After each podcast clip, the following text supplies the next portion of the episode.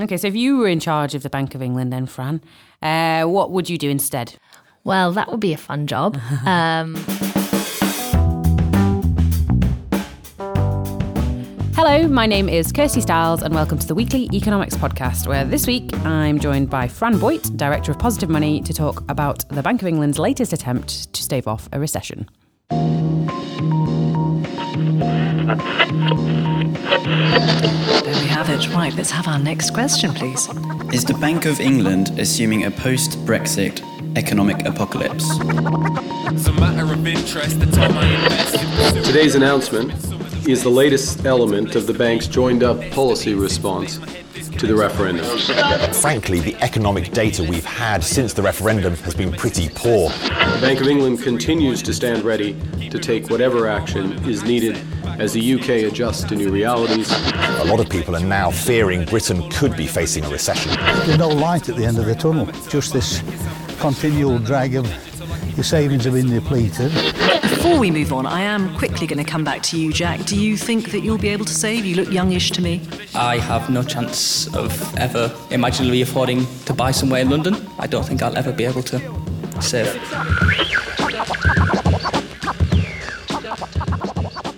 So, hi, Fran. Welcome back to the podcast.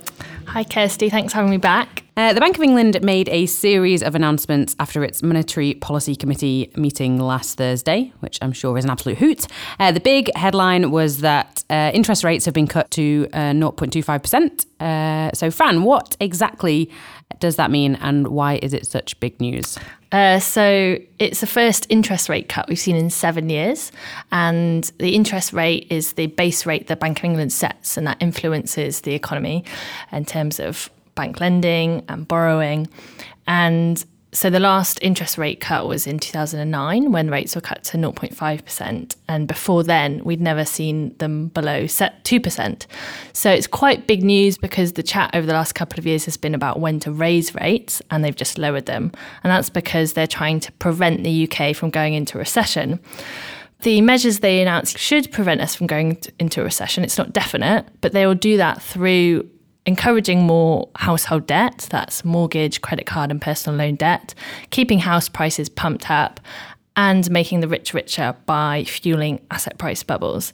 So they're not it's not actually great news. And although the interest rates kind of dominated the, the news last week, uh, the bigger, more radical proposal was quantitative easing, which is 70 billion pounds of money that the Bank of England is going to create out of nothing and use that to flood financial markets. And I think the reason it wasn't really talked about is because people still are uncomfortable talking about uh, money creation. They don't really know what QE is, even though Positive Money has been banging on about it for the last six years. So, what exactly um, does the Bank of, Bank of England uh, think it's trying to do by cutting interest rates? So, low interest rates encourage um, more private sector borrowing. Um, so they're going to try and get the economy going by getting people to take out more debt. The problem is, is that businesses are really um, uncertain about the economy, uh, understandably. I don't think that if you were running a business, you'd feel necessarily confident in taking out a loan.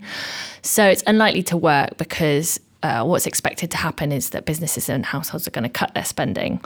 Um, and so they're unlikely to want to take out more debt. But the other way that the Bank of England is hoping that it will work is by lowering the cost of debt people already have. So, for example, variable rate mortgages or tracker mortgages should be lowered by this interest rate cut.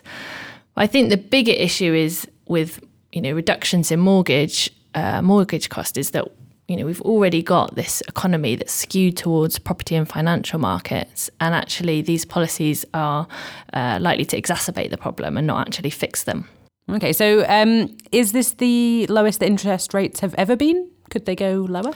So it is the lowest that they've ever been. So 2% is the lowest it had ever been before 2009. In 2009, they cut it to 0.5%, and then last Thursday, they cut it to 0.25%.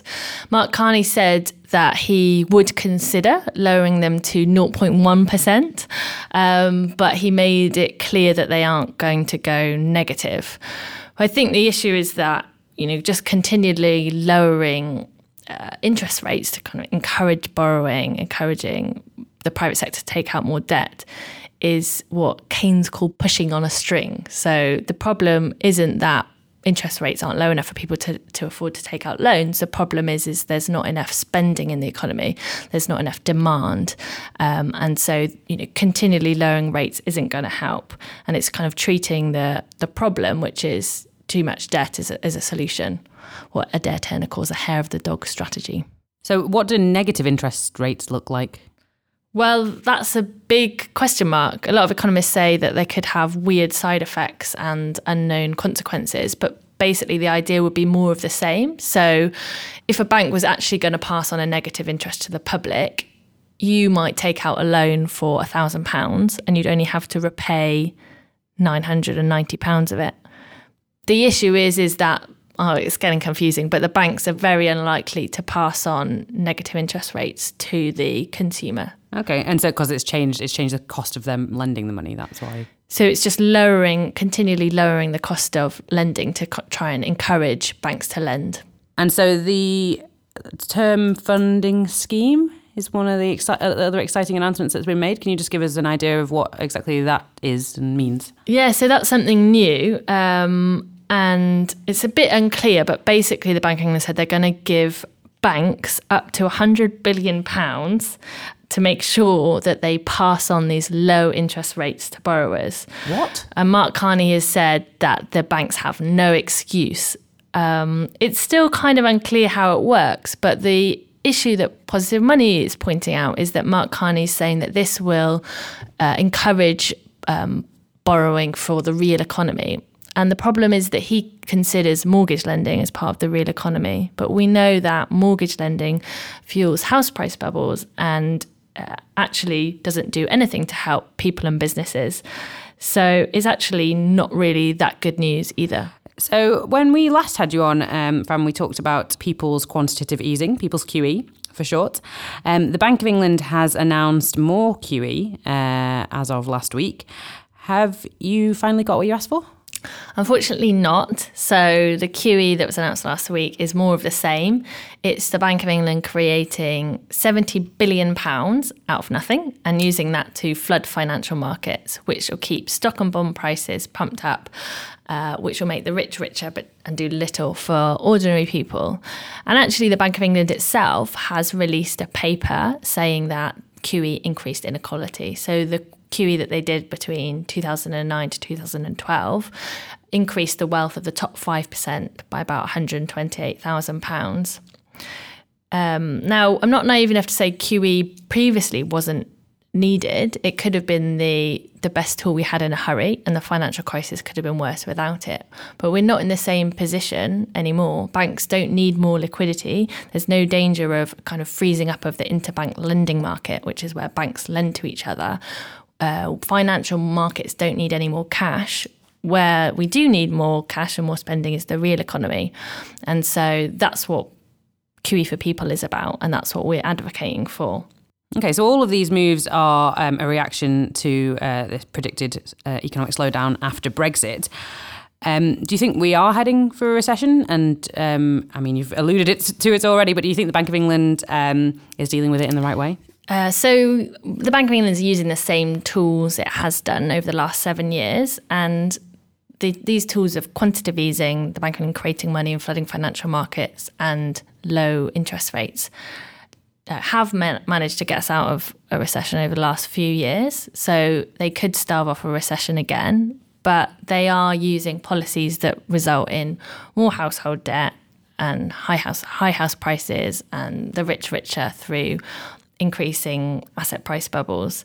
So it's not a sustainable solution. And actually, the Bank of England itself has said that high household debt is the biggest risk to the UK economy.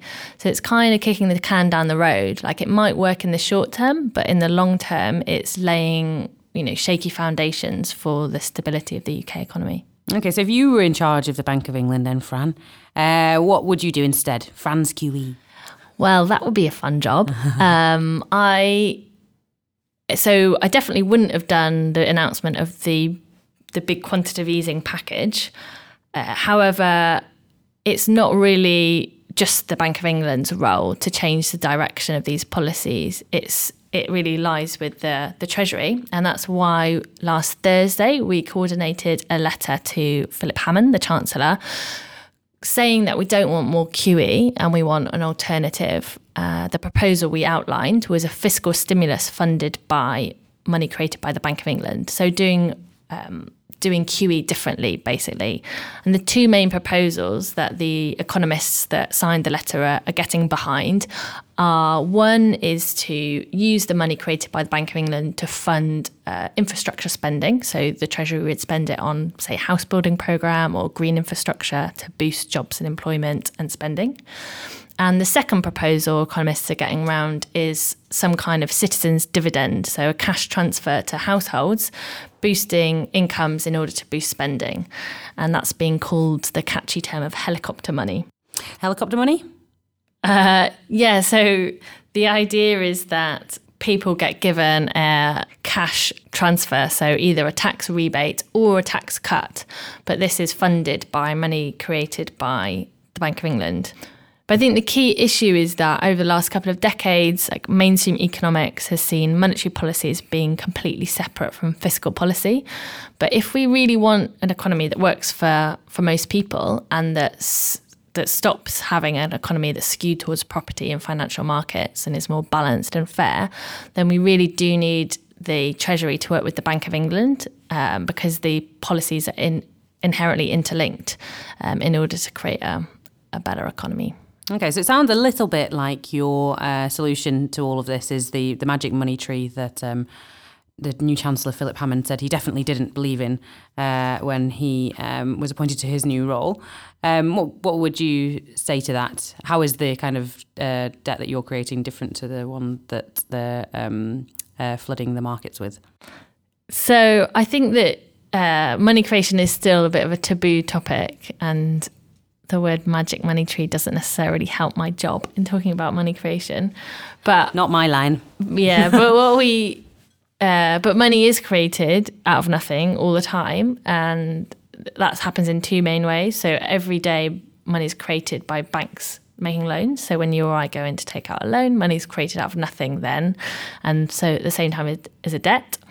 And the other way is through the Bank of England. So uh, the QE program announced last week is the is the Bank of England creating a huge amount of money out of nothing. So there is a kind of ma- these magic money trees. They're commercial high street banks, Barclays, RBS, etc., and the Bank of England. The big problem is is that they are directing all of this money out of nothing into property and financial markets, and it's not benefiting the real economy where people and businesses are. And so our proposal is that we need to get this new money into the real economy. And the easiest way to do that is through government spending, through some kind of fiscal stimulus that more and more economists are talking about that is needed. Um, and so it is quite different. It's very different from the, the status quo, which is more QE, more bank lending, and more debt. And do you think that just sounds unpalatable as a kind of, you know, a, you know, big infrastructure spending just sounds unpalatable?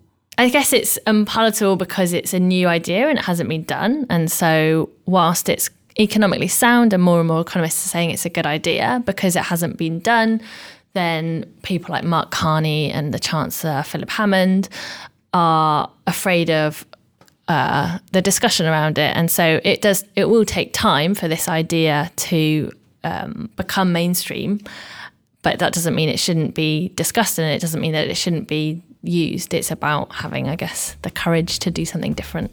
Ah.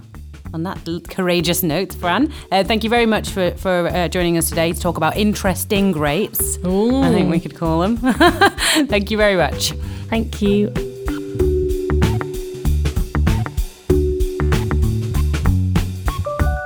We'll be back at the same time next week. The Weekly Economics podcast is brought to you by the New Economics Foundation, an independent think tank and charity that campaigns for a fairer, sustainable economy. Find out more and get involved at neweconomics.org.